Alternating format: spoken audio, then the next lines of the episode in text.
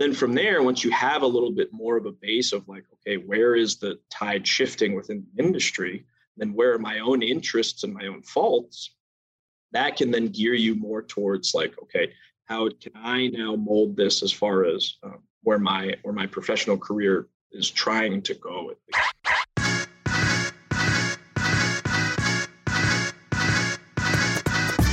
Hello, and welcome to the Physical Preparation Podcast. I'm your host, Mike Robertson, and I'll be joined on the line later today by the young Padawan himself, Mike Camperini.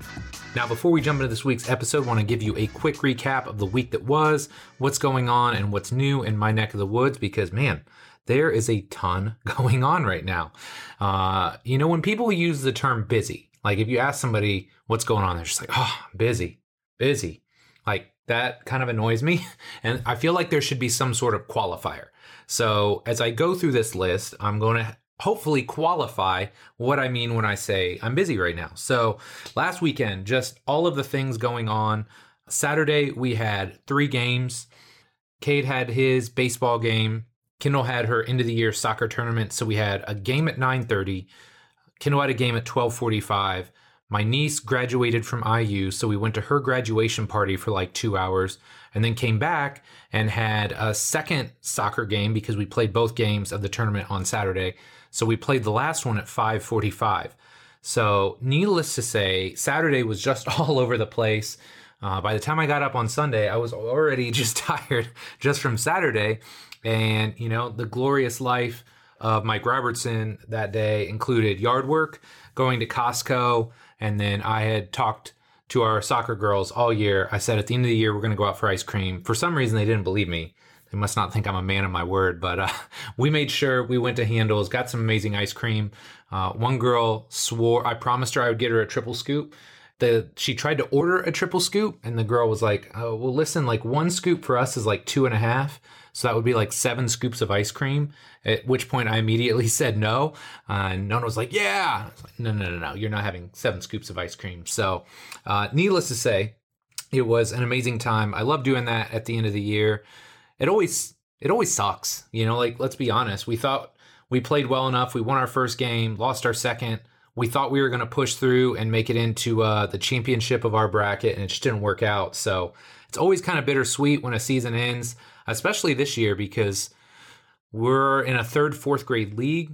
We probably only had, out of our 11 girls, only four were in fourth grade. So we had a lot of young girls that won't come up with us next year because third and fourth stay together and then fifth, sixth go together. So all those girls uh, are going to be just crushing it in, in their league next year. And we move up to fifth, sixth grade, bigger fields, bigger teams.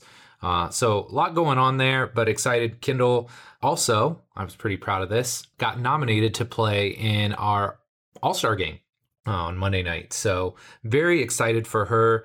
You know, the the club asks for the coaches to recommend players, and I recommended two. You could recommend up to three, but I said these two stand out on our team. Uh, didn't include Kendall, and not because I don't think she's good, but there are just two girls on our team that are really at another level than the rest of the gals. So somebody else thought enough of her to put her in the game, and for some reason they asked me to coach. So uh, pretty excited about that. It, it felt really exciting for her when she played the game. She looked like she fit right in. You know, she definitely wasn't getting blown by. She had some really good moments. So really excited for her, and you know, hopefully that continues to generate her passion and her interest for sports. Again, I don't have any inklings or desires for my kids to grow up and play in college or play in the professional uh, ranks. But I would love it if they would play sports for a while and learn the lessons that a lot of us learned along the way. That's why we turned out to be coaches because sports were a big part of our life. We learned a lot from it. And I think a lot of us in turn fell in love with the weight room, maybe even more so than we did our sports themselves. So that was just last weekend. Like I said, a ton going on. And then this week, I mean, the grind is real, you know, and I'm sure uh, Gary Schofield would hate hearing that. But yeah, the grind is real right now because I've got basically all of my athletes back. Um, some are kind of in and out this week, but you know, this week, next week, it's going to be full tilt for probably the next two to three months. So it's not just the athletes coming back, but it's getting an idea as to where their bodies are at, uh, what their goals are for the off season because some of them were in a nice rhythm and routine with, but they have kind of different goals for this off season. Some want to gain weight, some want to lose a little bit of weight or lose a little bit of body fat. So, you know, we're going to have to tweak and modify their program. Their bodies are different, you know, like the physical structure maybe doesn't always change, but there's little things that they pick up over the year, or maybe they lose some range of motion over the year. So it just takes time to get all these programs laid out. And I think you, you probably know at this point in time, I'm not just handing out the, the workout of the day. You know, I sit down and I flesh out kind of my goals for each of the mesocycles. Even though I only write one at a time, I've kind of got a big overarching view of how I want their off season to look and when they're going to report. So it just takes a lot of time. These first couple weeks of getting them onboarded, getting them back in the routine, laying out the big structure, and then writing the individual programs. There's just a lot going on there. And then on top of my athletes, I've got a couple mentorship calls this week. I got an iFastU Q&A. I got my distance clients in on Friday. So all of the things going on, but let's be real here. If I didn't love it, I wouldn't do it. I love what I do. I was thinking about it the other day, you know, 21 years in, I'm still super passionate about coaching. Like it's the best part of my day. The summer is the best part of my year every year. And it's not because of the heat and humidity here in Indiana. It's because coaching the most and I've got great people that I'm working with and they're all focused and they're ready to, to get to work and get better. So really fun time for me. I hope you can say the same. I am going to stop rambling now because we have an amazing guest this week. My guy, Mike Camperini, he's interned at iFast. He's been a PT student with Bill, incredibly sharp guy. So we're going to take a quick break and we're going to jump into this awesome episode with my guy, Mike. It seems like almost every day I talk to a young trainer or coach who is frustrated. Maybe they're frustrated with the results they're getting. Maybe they're frustrated because they don't have trusted resources to learn from. And maybe they're frustrated because they simply don't have enough clients and wonder how long they'll be able to stay in the industry. So if this sounds anything like you, I've got something that I know will help. My Complete Coach certification was created for trainers and coaches just like you, who are serious about the results they get and know that becoming a better coach can directly translate to a bigger bottom line. This certification is going to take the last 20 years of my life's work and put it all into one massive course. In it, you'll learn how to use the R7 system to create seamless, integrated, and efficient programs for clients and athletes of all shapes and sizes. How to create the culture, environment, and relationships with everyone you train so you can get the absolute best results. The exact progressions, regressions, and coaching cues I use in the gym, from squatting and deadlifting to pressing and pulling and everything in between.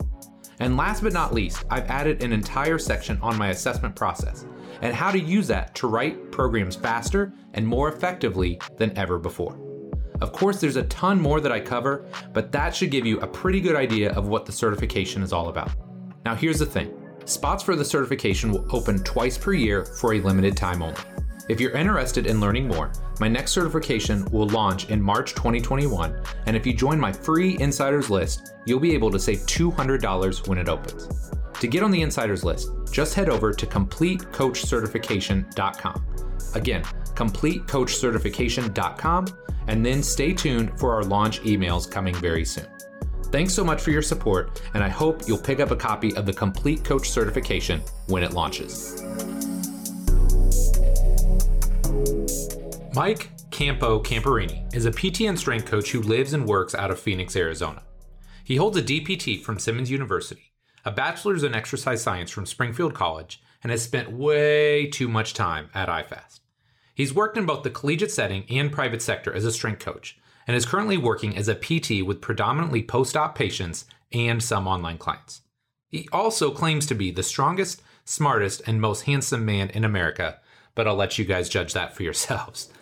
In this show, Mike and I look at the journey necessary to become a physical therapist. We start with basics, like what to look for in a school and why having some say in your clinicals is so important. From there, we talk about the role and value of the schooling process and how you can and should continue to educate yourself outside of the school environment. And last but not least, we talk about the transition from school to the real world and how you can get your career started off on the right track. This was a really great conversation. And if you know anyone who is either in PT school or considering attending, please pass it along to them as well. But enough for me. Let's do this. Mike, dude, thanks so much for coming on the show here today. Excited to have you on. Could you start by just telling us a little bit about yourself? MR, thanks for uh, having me on. This is awesome to be a part of this. But a little bit about me. Um, so, got my bachelor's degree at Springfield College in exercise science. Uh, I've worked in a few different settings as a strength coach, both in like collegiate team settings as well as in like private sector. Then, after doing that for a little while, I went back to PT school to get my DPT and get into the rehab realm. And right now, I'm just doing a lot of my own stuff online, as well as working in a physician run clinic where I do a lot of post op PT. So it's a great experience for myself. So that's awesome, man. That's awesome. So yeah. talk to me because I don't know, even though you've interned essentially for us twice, like what yeah. got you started in all this? Like what got you excited about the world of physical preparation? So it actually started pretty early for me when I was um, in elementary school. Oh wow! They came in, yeah. So they int- came to elementary school as like an intro for like middle school, and they showed like all these different clubs that you could go into. Back in the day, I was like this pudgy kid, um, but I was still an athlete, so I had interest in like moving around and everything. So they talked about like the track team, and I was like, ah, I'm not into running, not trying to do that. they talked about like the band. I'm like, okay, not into that either. But then they talked about the weightlifting club, and I was like, oh, okay, like that's something I could get behind. Um, but in actuality, when I got there, what it turned out to be was just like one of my science teachers just like started the club so you get paid to lift in the gym after school. Oh, nice. And so it was pretty much just like me and him in the weight room, and he'd be like in the corner doing curls, looking at himself in the mirror, like blasting heavy metal. And I'd be like struggling under like 40 pounds on the machine bench press. Yeah. But that's like kind of how it started for me. And then eventually it evolved into like, okay, as I went to middle school and high school, this actually became like pertinent for like football and baseball and the sports and everything the gist of how it started. And then with PT, it was more like I got uh, injured playing football, and it's the usual song and dance of like get injured, go into PT. Already had an interest in this, and it's like, oh, okay, like this is a decent career that I could see myself doing, and that's kind of how that evolved. That's awesome, man. That's awesome. Yeah. So, talk to me. Uh, like, give me the the career arc, if you will, and we're going to focus a lot on your journey as a PT student. I think that's one of the main themes of this show overall. But like, talk to me about your different stops along the way. So PT school, you get into rotations, you know, like talk me through all that. Sure. So, well, I kind of always knew that I wanted to go into PT. So even when I was doing like all my internships for my exercise science course, I tried to gear it towards like, okay, yeah, I definitely want to learn some principles on like training and understanding all that but I also want to have like this this lens or this niche as far as getting more into like the return to play or treating injured individuals or treating individuals with pain. Um, so I did a bunch of internships with people that kind of specialized in that. As far as I started with um, when Pat went over, Pat Davidson went over to New York, interned with him, and that's also when he was like teamed up with all the resilient guys. Oh yeah, so that was like that was like a great summer for me as far as like that was really like my first uh, exposure to like hey this is how you bring someone through a training session. Yep. this is how you conduct the training session and this is what we're looking for. So that kind of like introduced me almost into like the culture as far as like my values and things i wanted to look into and things that i was pursuing and so that was a great like first exposure to that. And that's how they led me to you guys initially at ifast and you guys have kind of been the bread and butter as far as um, enabling people to not only uh, train well and train for performance, but also taking all those other considerations as far as like movement deficits or issues with past injuries or pain or things like that, kind of taking it to the next level and set the standard. So that was a great first stop for me. And that just kind of, well, not only did it affirm like me going into PT school, but you guys definitely put a spotlight on all my other deficits just as like not only a coach but just as an individual in general and trying to again set the standard for like who you're trying to be as a professional. So. I love it. I love it. Yeah. And i think one of the things that that i always tried to emphasize because at ifast we've had all these different waves right? We would get at the start we got a lot of just like coach coaches right? Like people that mm-hmm. wanted to be strength coaches in the purest sense. And then we definitely went through this phase where we got a lot of pt ish students, like people that wanted to hang out with Bill and learn that side. And I remember, I don't think I was angry. Uh, because I'm not a very angry person, but I definitely had moments, and I probably had this discussion with you at one point where it's like, look, like I love that, and I love the fact that you want to continue your education and go to PT school after that. Right. But this next 12, 14, 16 weeks, whatever it is, is all about coaching. So right. when you leave here, you've got to be a great coach. So I just respect the fact that you not only dealt with us for whatever that was, 14 weeks, but you came back and did a whole nother rotation with Bill later on. Well, and so that was, I mean, I alluded to like appreciating like who I was as an individual and like understanding where my process was back then. Yeah. And then, you know, getting that two week rude awakening, that little spank in the butt of like, hey, like this is really why you're here. it's like become a better coach, become a better person, and have an appreciation for that before you really start to d- dwell into more of like the nuances, the more interesting things. And that's really where, like, you know, we talk about things like setting up a base. Like setting up a base as a coach is extremely important. Yep. Not only as like a PT, because you're using all the same principles and everything that I learned in that initial internship that I'm using as um, as a PT right now. And I, if anything, I might use even more of that stuff as opposed to a lot of the more nuanced biomechanics and mechanisms and things like that.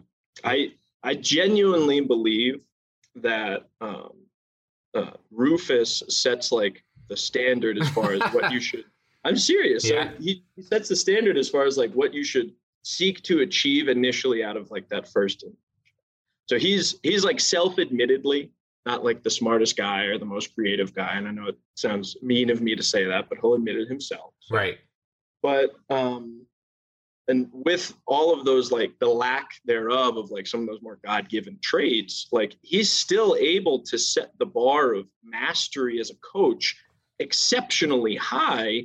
all you have to do is just hang out with him for one of those Saturday lifting sessions and and see it's like, oh crap, like he's spending like four hours like dwelling into like how to coach this RDL, which like is useful and not useful, but the fact that he's able to have the capacity to do that yep. demonstrates the amount of mastery he was able to to garner just with like cre- uh, curiosity, humility, interest, things like that that enabled him to reach that and that's almost like if anything he should be like the poster child for like that that first internship i went through as far as like hey this is this is why you're here. Right. Not not all that other fancy stuff. It's like look at what you could really become if you just focused on like the the bread and butter of what it is to be a coach you know?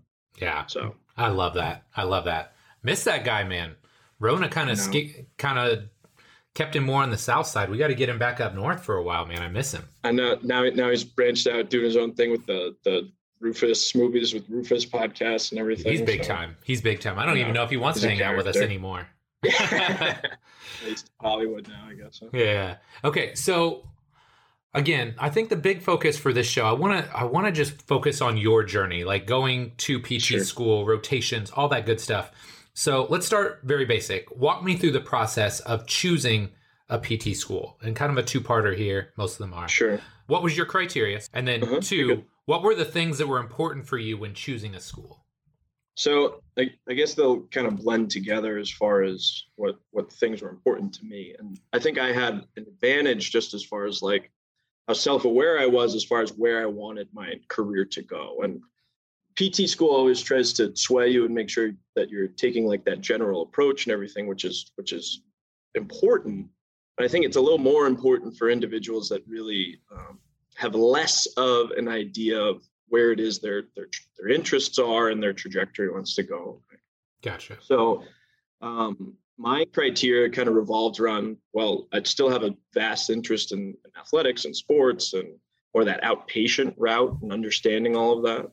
So let me see if I can find a school that at least caters to that path that I'm trying to create for myself. And, and the criteria for that wasn't too advanced just because, well, I knew where I wanted to go. So I want to kind of pick my own clinical rotation. Do, do you guys have at least the capacity for me to, to do that so that I have a little bit more control as far as like where this trajectory goes? And then secondly, I wanted to make sure that they had a, a human anatomy lab, like a gross anatomy lab. Um, and I thought that having that experience to look back on was extremely important, not only in understanding anatomy, but I think the biggest uh, thing that I garnered from that was you can learn anatomy from a textbook and you can look at that picture, but then you have a room of 20 different individual people in front of you and then having an appreciation for like, okay, this is what it looks like in a textbook, but this is what it looks like for this person. Right. And this is what their anatomy looks like for this person and for this person, this person. And even understanding how their habits, as far as like drinking, smoking, dietary, can even influence some of those things, just as like a general health perspective, but even like mm. the, the toll it has on the on their body as as a whole in general. Like that was extremely important right. for me. Um, and then lastly, like how, how cheap can we go? like it's I don't think it's any uh, secret for anyone who's looking to get into PT school. It's like you look at that price tag, it's like start sweating a little bit. Right. So finding the the combination of those three, or at least people that are willing to help with like your finances and give you some financial aid and things like that, those are by far, in my opinion, some of the most important things. So, okay, how many schools did you look at? I looked at. I, I applied to twelve different schools, okay. and it was kind of all over the country as far as um, locations. Yeah. Um, most of them were like in the Northeast because that's where I'm from and everything. Right. But and then so it, it's tricky because like you got to cast a wide net and then you kind of cross your fingers and see like okay maybe i might hear back from three of them right. And maybe i'll actually get accepted to one or two and then those are my options. And if they match the criteria then like uh, you know thank god i'm able to go to some place that i actually want to go to you know? Right. So, so okay so one more follow-up. So you applied to 12 of those like how many did you have some say in what your clinical rotation would have looked like do you know? Of of the twelve, I would say uh, ten of them, and I and I that was one of the things where I literally called the the admissions office, and there there's an individual and they're the director of clinical education. Okay. Get a hold of them and get an email from them get it in writing yes saying that hey like yes you're enabled as far as like the freedom of what what you're allowed to do because even even plenty of times like they'll say so and so just to get you to apply and get their numbers up and things like that. I'm not trying to sell them as like you know this capitalistic pig mm-hmm. that's just trying to get all the students and get all the money, right? right. But the the the tune can often change as far as like what the trajectory that you're trying to take is. That's really interesting, so, and that's yeah. that's a grown up piece of advice right there. Because when you're growing up, a lot of times it's like, oh, handshake deal, like with your buddy. But yeah, you get in the real world. If it's something big like that, you better get it in writing. That's smart. Well, and, and even the school I went to, it was like, okay, yeah, they they said that, and they and they told me that. But then even like day one, as soon as they start talking about clinicals, it's like get in their office and make sure that it's like, hey, this is this is what I want. This is why I want it. As long as you demonstrate, like, hey, I have an idea of where I want to go in life, and like I understand that you guys are hypothetically know more and know the best for me as a student and have your idea for your curriculum, but this is still my life. Like I, I, right. I want to go where I want to go. Yeah. And if we're able to make that happen, like let's start the ball rolling now to make sure that we're not trying to do this last minute and have to jump all these other different hurdles. It's like let's start the process right now and at least understand my intentions, you know. Yeah. No, I love that, man. Okay, so talk to me about Con Ed during school sure. because you obviously continue to educate yourself over and above the standard PT curriculum. So sure. I want to know why did you do that? And maybe along those same lines, how did you go about doing it? Because you've got obviously a ton of things that are are weighing on your schedule. So how did you go about getting it right. done? So I think the the biggest thing for me, and even like the the whole Con Ed thing, kind of started even earlier than, than PT school, just because a lot of the people that I respected um, and tr- were trying to mimic when I was younger um, were doing those exact same things. And so, as you know, a little tadpole in the industry, I was like, well, I, don't, I genuinely don't know what the hell I'm doing. Right. So I'm at least going to try and tag along with these people and see, like, okay, like this is what they're trying to do. Let me try and emulate that. And that that even started when um, I met my first physical therapist for my own shoulder. And he was like a big FMS, SFMA guy back in like this was 2012. So I went to my first um, course that he was putting on when I was like 19. It's okay. I had a little bit of knowledge on like anatomy, so I could like stumble through some of the conversations that they were having. But at least it's exposing me to like a little bit of like the language and the lenses that some people within the industry are utilizing, right? Yep. I can adopt at least a little bit of an understanding. And so I did that through the years and even leading up into PT school as far as like, okay, what are some of the people that I, I emulate? What are some of the things that they're trying to learn? And whether that's that's right of me or like the the right path that I was supposed to take or not is is irrelevant. It was at least exposing me to a lens that at least led me to uh, understanding like where some of the thought processes are were within the industry other than what was being taught in PT school or within my undergrad or whatever. Then from there, once you have a little bit more of a base of like, okay, where is the tide shifting within the industry? Then where are my own interests and my own faults? That can then gear you more towards like, okay, how can I now mold this as far as um, where my where my professional career is trying to go at least. So it started out as like nothing, and then kind of like mimicked people to like just get your own like weird ball of clay. And then as that starts to form you kind of see its own shape as far as like oh okay this is actually where I, my my misunderstandings are. This is where i'm lacking or this is where my interests are. And that's kind of how it kind of um, spiraled into where it is you know to this day. And i'm still trying to figure that out it's a process so. Oh, I think we are number one, but I think that's sure. incredibly self-aware of you. I just remember when I was finishing up grad school, I ranked myself on a scale of one to 10 on all these various topics, right? Like strength. I was a power lifter, so I put myself as like like a nine at 24 years old, you know? Yeah, I thought yeah, I knew yeah. it all. But I just remember I put rehab and I was like a two. And then the next three years of my life, I worked in a rehab clinic. So I got a lot better at that. But there you I, go. But I think that's just a great life lesson is like constantly kind of evaluating where you're at, strengths, weaknesses, and the goal isn't to make your weaknesses strengths because that never really happens, but Right. at least making it to a point where they're not what I would describe as a rate limiter anymore. They're not holding back your growth or development anymore. for sure it's it's when you first start out where it's like all right what where are my downfalls it's like Yes. well, I, I don't know anything that's a big downfall right. so so let me at least go and talk to people that know something so that's how you do internships and mentorships and then they can at least steer you towards like okay this is what you should you should be interested in. That's exactly what you guys did. That's what all my other internships did. And then you know it's like again going back to like the whole thing with rufus it's like understand the basics at least. I think uh, a lot of people kind of poo-poo the whole like cscs exam um, and the the textbook that comes with it but it's like hey that's literally called the fundamentals of strength and conditioning Yeah. there's some good fundamental pieces in there that anyone who's a, a 19 a 20 year old a 21 year old coach that doesn't know anything about physiology or adaptations or periodization it's like it's meant to be again a base for everyone within the industry can grab onto then as you evolve you can understand what's useful what's not useful what's the context which i'm placed in and how is that uh, appropriate as far as what i was learning. And again it's like you, you go back to some of those more basic things. It's like you know you took biology class. It's like now after going and working for a little bit and understanding where things are supposed to be it's like now all that stuff has context. It's like Yes. you kind you kind of wish that all you had the context before you went into the classroom so you had like a little bit more um, appreciation for what you were learning. But you know at the end of the day it's like at least take it for take it with faith that like hey they, they want you to learn this stuff for a reason and whether it's relevant a year from now whether it's relevant five years from now it's still probably going to be relevant so you might as well uh, uh, continue to put your efforts and learn some of that stuff so For sure. For sure. Okay. So the next thing I want to talk about is arguably, prob- like you said, it was the most important thing to you, and that was your clinical rotations.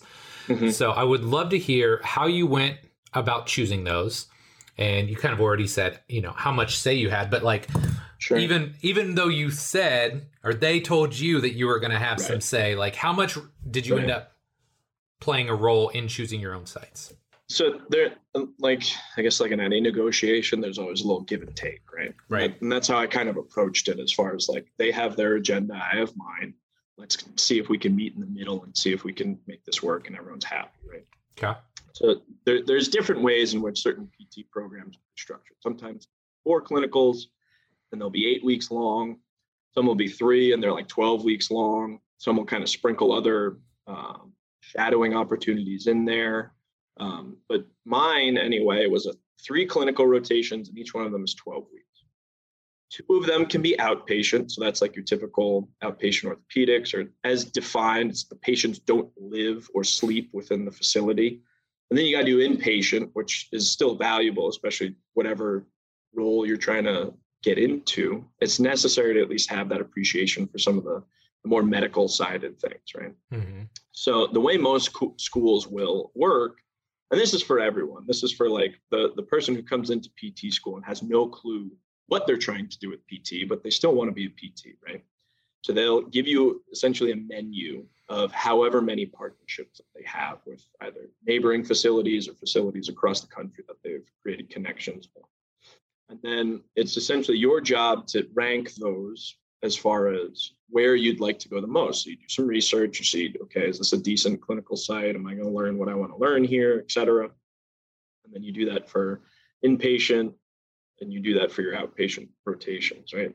And so the main things that again there, it needs a little self-reflection and self-awareness as far as what you're trying to get right so the first one i had to do was a outpatient uh, rotation and it, this this wasn't the ifast one i had already okay. tried to like set that one up and everything and bill doesn't take uh, first year students anyway because like a, a typical first year pt student would probably like cry and be put in like a hole of depression after like right. the first two weeks of the rotation with him. Right. But, so it's, it's, it's smart of him to not do that. Right. Um, so the first place I went to was they actually specialize more in like the chronic pain side of things. So okay. I saw a lot of people with uh, fibromyalgia. I saw a lot of individuals who have had pain for like 10 plus years and things like that. And that um, I think was useful for me just as far as like uh, creating an extreme representation of where people can really go. It's like how how far down that hole can can people get to when it comes to bodily pain and what are some of the more psychological factors that people tend to deal with. And that was hugely um, beneficial for me, just as far as like creating empathy not only for them but now for any patient that I'm about to work with. All right. And understanding the kind of soft skills that you need as far as treating these individuals and creating a bedside manner and having a certain uh, disposition when you talk with them. And that was something that I learned as a coach at IFAST, as far as like, hey, it's like, okay, you understand the anatomy. It's like, can you relay that to this person? Can you make them understand why it's relevant? Can you at least meet them at their level and see if you can understand where they're at and then guide them to where they're trying to go? That's that's true for when you're training people. That's true for when you're working with someone who's got 15 years of low back pain. Right? Yep. The second place I went to was then IFAST. And so obviously Bill's been a, a huge mentor to a ton of people. He was a mentor to me previously. And I I truly knew that okay, my my intent when I wanted to go pick my clinical was like, hey, day one, I went into their office and I was like, hi, there's a guy in Indiana I know him, I've met him. I think he's really great. I want to go learn from him again. Can we try and get this set up? And that was already well in the way as far as trying to create that. And then the last one was my inpatient rotation, where um, so when you're working inpatient, especially compared to like where I was coming from, from the upper echelon of like working with more performance level individuals and pro athletes and things like that. And then you get to, again, like it's another extreme representation of uh, humans as far as like what their physical capacity is, what their health is, um, and how far down individuals really go. And then it's like now you're really tested as far as like, oh, okay, you you thought you knew progressions and regressions. Well, guess what? Like you really don't. Right. So if you're dealing with someone who's 400 pounds, has been bedridden for the last like three years and has an amputated uh, lower limb, it's like, guess what? You still got to do exercise with them. What do you got? It's like how, how many tools in your tool bag and how, how flexible can you really be as far as generating not only one one hour or half hour session with them, but an entire program as far as where do they need to get to. And then just having that kind of representation now using that in a clinic where I'm at, where it's, you know, somewhere in the middle ground of like, yeah, I get some people who are like maybe like 40% down the rabbit hole as far as towards the inpatient side. And then you get some people who are like 40% up towards where some of those pro athletes were. Now it's, it's almost creates it um, easy for you as far as being able to get those progressions and regressions and understanding where they're at and understanding where you're trying to get them at least. That that's awesome. And it's no, it's just really interesting that they set it up like that because like I remember way back in the day when I was actually in school, like we did a 16 hour like practicum where you have to like go and just get some sort of credit, sure. right? And show up sure. for a little while. And then you do your big internship. And so they kind of expect you to have it figured out. So I really like how you get yeah. kind of this well rounded approach. And like you said, you're probably never thinking, I want to do chronic pain or I never want to do inpatient. But at the same time, like you alluded to, you picked up skills that Absolutely. Eh, not just skills, but it gave you experience and it gave you empathy and things that'll carry over to you as a practitioner the rest of your life. So, I mean, for it sure. probably sucked if you're not into that for 12 weeks. but looking back, you can reflect on it and be like, okay, that wasn't my favorite thing to do, but it was valuable. Right. If you, it, it puts things into perspective. Like the more experience you have, as well as like the the vastness of the experience that you have, not, rather than just becoming specified, but seeing like the whole spectrum of things, puts it into perspective. When you know I've got a 24 year old with an ACL injury. It's like, yeah, it still sucks. Like, it's not a great injury to have, and it's a bad place to be in life. But then you have another appreciation for, like, hey, like, it's totally could be worse. And it can totally get way better just based on who you are as a person. Yes. Just being able to relay that to your patient um, gives them an, an, astounding amount of confidence, not only in you as a, as a practitioner, but in themselves and being able to to navigate the whole rehab process on their own and with you, things like that. So I love it, man. Okay, so talk to me about the transition from school to the real world because sure. it's it's tough for everyone. you mm-hmm. know, I'm sure it was for you as well. So, what did the job search process look like for you? You're you've got the little piece of paper, right? right. You're a graduate. What did right. that look like? Well, and it was especially interesting for my cohort because we were kind of getting thrown into the job market right in the height of coronavirus. Right. So that was especially interesting as far as like seeing what some of like the jobs were available and like how receptive people were to one not only bringing in a new body to a medical facility which is risky in general especially during a global pandemic but two bringing in a new grad that they have the interpretation they were going to have to train this guy. He, there's going to be some learning curves and things like that. And we're already dealing with like half these other problems with what's going on socially. It's like, well, we got to maybe not really look into hiring grads and things like. But typically, when you come out of school, you can land a job pretty readily within like the first few weeks. For a lot of people coming out of school with the with COVID, it took uh, I was looking for jobs back in May. I didn't get hired until like November. Until oh wow, uh, well until where I was now. I, I tried to work odd jobs, and that's when I started doing the online thing. Not out of like interest of like, oh, I'm going to build my Instagram and try and have a social presence, which like I never cared about anyway. I didn't right. want to do that, but at necessity, it's like, well, crap, I got to pay rent. There's some people, you know, out on the other side of the country that are willing to talk to me online. So let's start doing that. Okay, scrounge that up, generate a little revenue. I can live off that. Um, found another job where I was actually um, evaluating car accident patients for a, it wasn't necessarily like a, a, group of lawyers, but it was kind of a group of lawyers to where hmm. they can take my evaluation as a medical professional and bring it to car insurance companies and say, hey, like this person needs like medical attention and that's like part of the coverage that you need to provide. Huh. So it's like I I had no idea that even existed. I had no idea that's where I was going to end up. But then I started doing like house calls and I'd bring my table, I'd go to their house, I'd do an evaluation and make sure that there weren't any broken bones or neurologic issues or anything like that. And again, it's like that's something that PT school is supposed to prepare you for. I had all the intentions in the world of becoming specialized and ending up more of where I'm at right now, but in order to just live on my own and pay rent, it's like, hey, you got to do this really weird, odd job that you didn't even know existed. but thanks to some of those fundamental skills, I'm able to do that uh, effectively and make sure you know someone's not dying in their house right now. You know? Right. So that that was extremely interesting, just coming out of school and everything like that. But then it's just a matter of like, okay, reflecting on some of your past experiences, because now what the people really want to understand, it's like, okay, you're a new grad, but it's like not all new grads are are made equal, and they have an understanding. What what did you learn? What did you garner? What kind of skills did you create? How much did you apply yourself? Things like that. That's what that's what they want to see, and that's what they want to see as far as like what kind of substance or quality of a new graduate are they getting right out of school. So if you can effectively convey that in your little elevator pitch of an interview, even though it's damn near impossible, I always think it's like it's like a movie trailer for an entire book. It's like you're trying to convey like a lot of the things in your life into like a one hour segment. It's right. like that's that's impossible. you know right. what I mean? But do the best you can and at least have a little self-reflection of like kind of like this. It's like what was your path? What was your trajectory?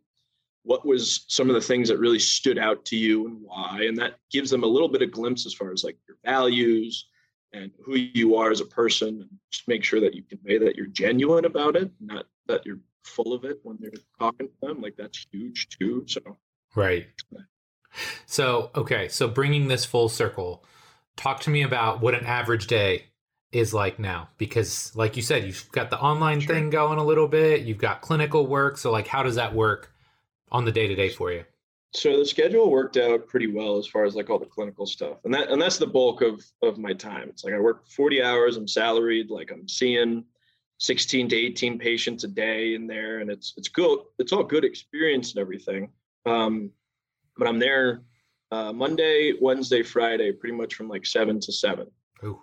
and then and then i'll work a half day on tuesday and thursday. And honestly it's like you know i've, I've been a strength coach for you know four years prior to this and i was a student working full time. So it's like those hours I don't want to do them my entire life, but I can at least put up with them right now to make sure that I'm getting to where I want to go and building all the experience that I need as a first time PT right now.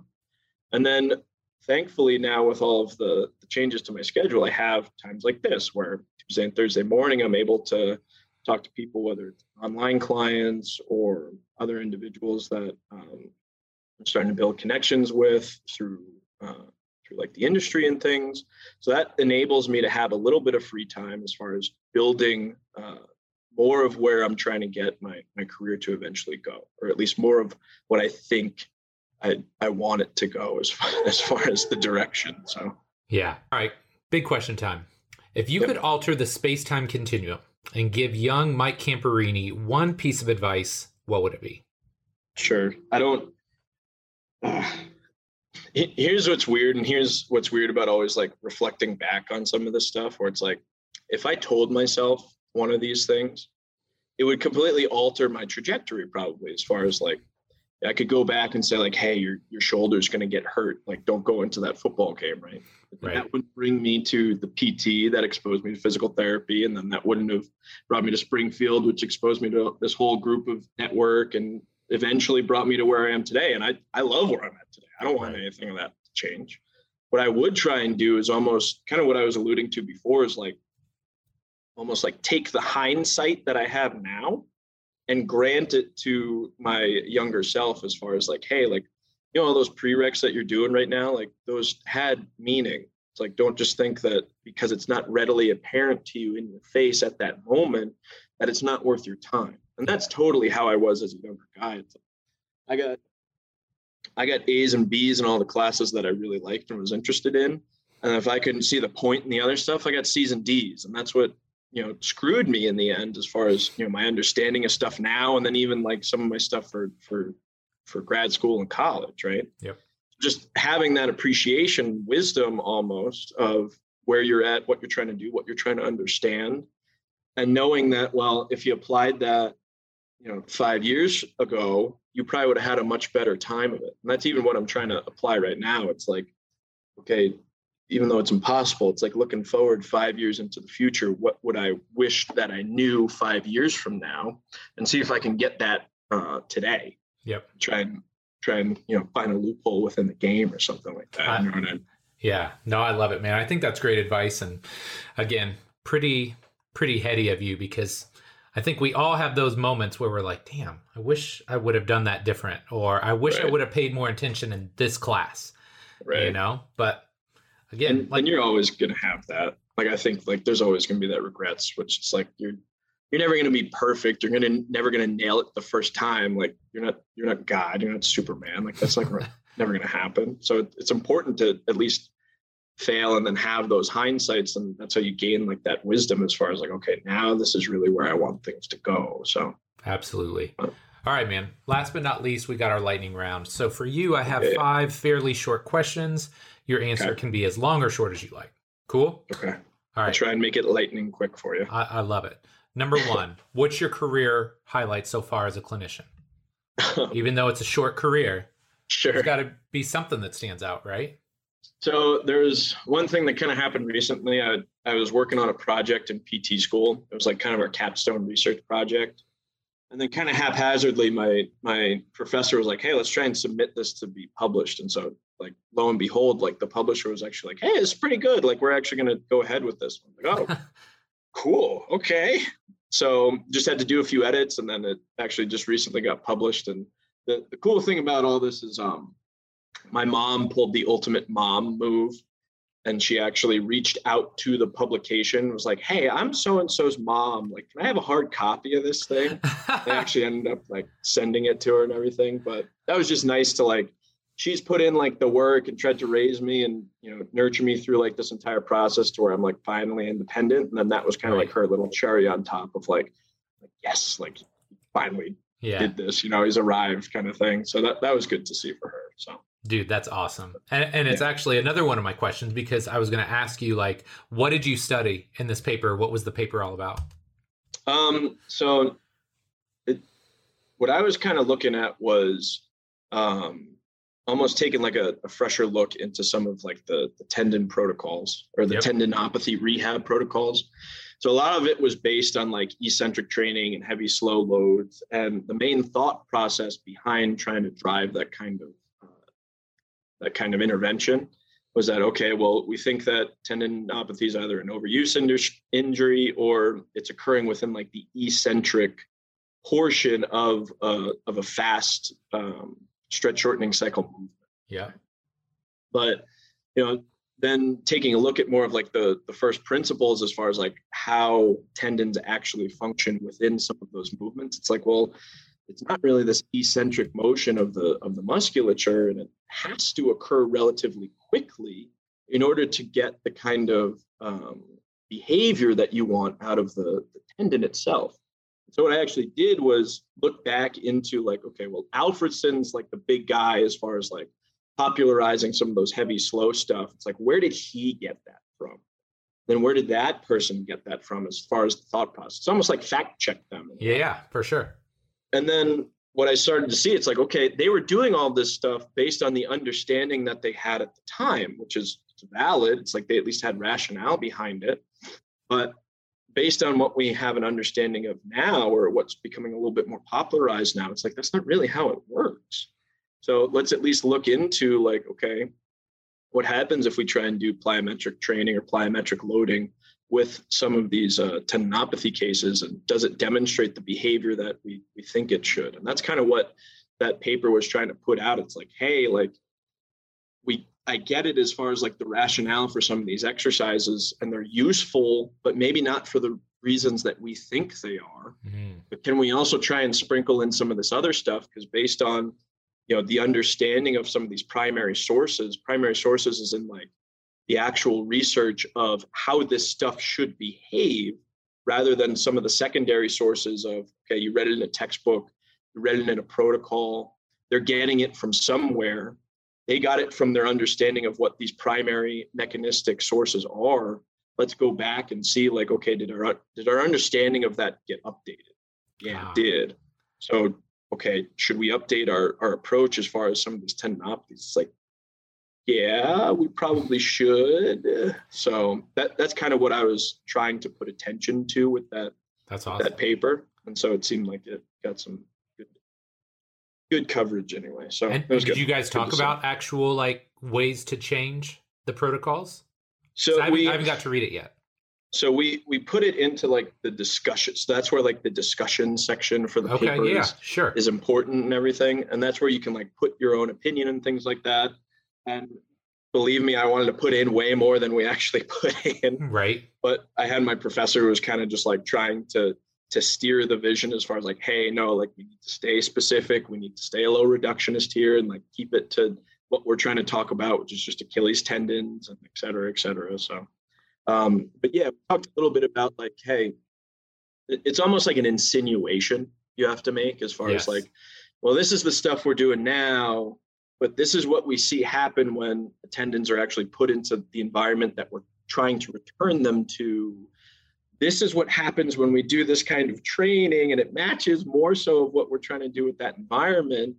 And so maybe that's a good idea you know what i Right. mean? So Kind of leading the horse to water, so to speak. exactly. And that's that that's more so as far as like what my article is trying to create. I'm not not a researcher of like 30 plus years i'm probably never gonna be so i don't have that stance of like okay this is the Camperini et al. protocol for tendinopathy rehab. That's probably never going to happen. I at least wanted to make it useful as far as um, pushing the the bar forward as far as the understanding of what's going on, what the the behavior is of some of these these structures, and kind of changing the the perspective as far as what we're trying to do. So No, that's awesome, man. That's awesome. Okay, number three. How is the Justin Moore project coming along? slowly but surely. Yeah.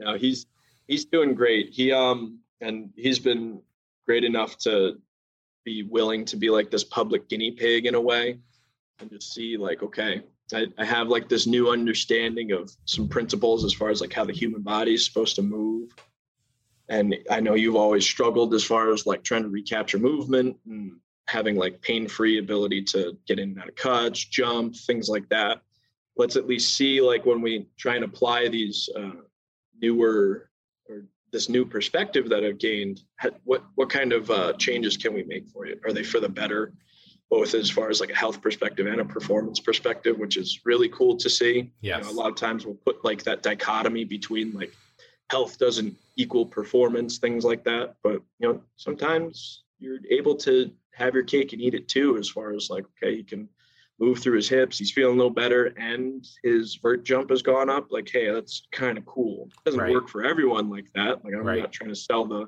the ultimate dream for everyone, but in his case, it's like, yeah, we're able to make that happen for him. So that's that's been awesome to see. Yeah. Yeah. And if you're not following that, definitely cool to watch that progress. Like I remember seeing him at the start and some of those Yeah. initial videos you guys put out and just like his spine position and the fluidity in his movements, like Yeah. he's looking and good. so now now he's even more so this has also been the cool stuff too as far as what we're trying to do it's like okay we can we can make instagram posts as far as like the before and afters and show like okay the the nice glamorous changes that we're making and everything but now what we're really trying to do is like he posts on his story like all the videos and then that's typically like how i'll coach him it's like he sends me footage and then i'm like okay this is good this is not so good but now rather than just keeping it in our private text stream, it's like let's at least put it out there so people can see like how painstaking sometimes the process can be, even Yes. though you put it on the, the Instagram as far as like, wow, we made this amazing before and after. And it's like it was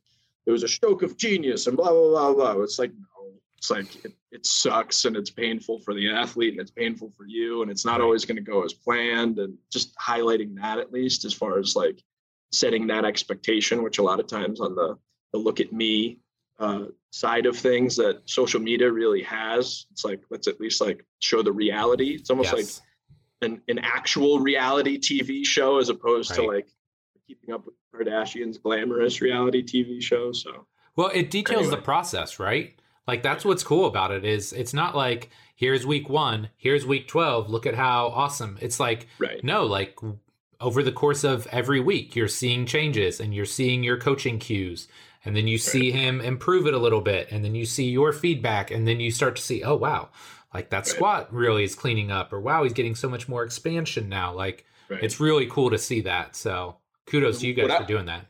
what I want to do is even post more as far as like the faults, as far as hey, this is this is what I was trying to do. It didn't really go like that. Right. I'm still trying to figure out why it didn't go like that, but this is at least what I was expecting to see, and this is what we got instead. So let's at least try and maneuver around to get more of that that target that we're shooting. So I love it. I love it. Okay, number four. I know you're doing a fair amount of online training these days, and everybody wants to do online training now because it's the sure. greatest thing since sliced bread. So, in a lightning roundish fashion, give me the pros sure. and cons of working online. Pros would be well, let me start with the cons first, is that it's way more painstaking and slower than you would do uh, in person. So, yep. kind of alluding to the whole Justin Moore thing, it's like there's mistakes that happen all the time you can at least be flexible within the moment when you're in person and change those like right then and there. Right now, they got to film their entire workout. They send it to me. I go through the entire thing. Then the next time they get to that workout, we're able to see okay, did some of the changes we made to the previous day garner the changes that we actually wanted? So it's not as flexible. So there's a little bit more painstaking amount to it. Yep. The pro side to that is you get the client that is actually willing to put in that amount of work to create that. And it's readily apparent when I'll work with someone for the first two weeks and then they're just like, ah, this isn't for me. And that's totally fine. But then you get that person where they really dedicate themselves to the process. And that's when you see some really changes uh, just because of the amount of dedication that they're they're putting into the whole thing. Yeah, that's awesome, man. Okay, bonus lightning round question. Is that a Fleetwood Mac poster in your background? It is, man. We actually stole this idea. I forget if my girlfriend saw it on like Pinterest or something like that. We had this like massive wall in our apartment. We're like, well, geez, are we gonna go like full sorority girl and put like a tapestry on there or, or something like that? right. Like, no, well, let's just we'll actually use like some of the cool like wall art. We'll get like a a um what are they called? Uh, record player and actually put some of those up on the wall and everything so we can look all like edgy and cool for all our friends that come over. Yeah. So, no, I like it. Immediate street cred. Is that is that her album or your album? Or is it uh, that that that was a mutual purchase because now anytime okay. we go to an album store, we'll like maybe get two or three. It's like, hey, what do you think of that? Because now it's like the art has to go as well as the music has to go along with it. No, so I like got, it. We got some criteria here, man. So yeah, I buy. I've just gotten to the point where, like every Father's Day, I buy myself a gift, just something that I want. so years ago it was the grill, but I think this year it's gonna be a record player because I go. dig it. I dig it. It's great. Music sounds way different. It does. That's on your phone. Dating myself, but that's what I grew up on. I had a record player first, so there you go. A little bit on the old side. All right. Last but not least, number six. What's next for the Mike Camperini? who the hell knows, man? I um and, and serious, it's like you can you can try and, and like I was saying before, it's like it's always good to at least try and project into like those five years and see what you're really gonna yep. need to know and need to brush up on and everything. But what I've come to realize, it's like, all right, well, with each step in your career, you're not really exactly sure where you're jumping towards 100 feet from in front of you, you're more so jumping to like 10 feet or so. And you have an idea of where you're trying to go, and you can make some more calculated 10 foot jumps in front of you. But it's like, okay, I, I made my next step into becoming a PT. Yep. Let's see who I meet. Let's see some of the skills that I develop. Let's see who takes interest in some of those skills. Do they have some opportunities for me as far as where I want to go? Does that does that opportunity pique my interest? Maybe it does, maybe it doesn't. Right right now, it's more like I want to go more into the private sector things and and start to continue to build this online thing and see how how much of a living can I make off of it first. Sure. Like I, I already demonstrated I can make my rent payments. Okay, great. Can I can I continue to save? Can I potentially create a, a life for myself, for my future wife, for my future kids, things like that? Um, and then are all those opportunities that are presenting themselves will they will they one keep me happy keep my family happy keep all those other connections happy make sure i'm not a jerk within the industry things like that. It's like i gotta there's all these different layers that i'm trying to account for. It's like if that opportunity demonstrates that yes it'll account for all those things then let's let's try and go for it. So. I love it. I love it, man. Well, Mike, it's been awesome catching up with you. You know, I'm a big fan, and uh, man, I was a little nervous when Bill was bringing you back because I just remember you as as a as a undergrad uh P, or an undergrad intern and just the uh-huh. amount of growth intellectually and just growing up, man. It's been really fun to watch you. I'm sure, man. I'm sure I caused many sleepless nights for all of you guys back then, but you, I'm glad that you can see how great I've really become. Yes, so. you have you have come full circle, man. It's impressive. So, thank you again. Thanks for coming on the show, buddy. Where can uh, the listeners find out more about you and the work that you're doing? Uh, my main spot would be Instagram. I don't post all that much, but I do try and post somewhat regularly. And then, like I said, that's where really I'm doing a lot of stuff with Justin. So that's the main stuff I'm posting about. Um, so that's campo.dpt on Instagram. And feel free to reach out, DM me, whatever. If you guys got questions, want to have a conversation, just want to keep in touch, like I'm all for that. So I mean, just know he's not going to write you back because he's famous. I mean, the Campo deadlift, the Camperini angle, he's got exercises named after him, man. He's big time, but you can try campo.dpt, right? Thanks, Mike. You're welcome, man. You're welcome. thanks. Thanks again for coming on the show, buddy. This was great. Thanks, buddy.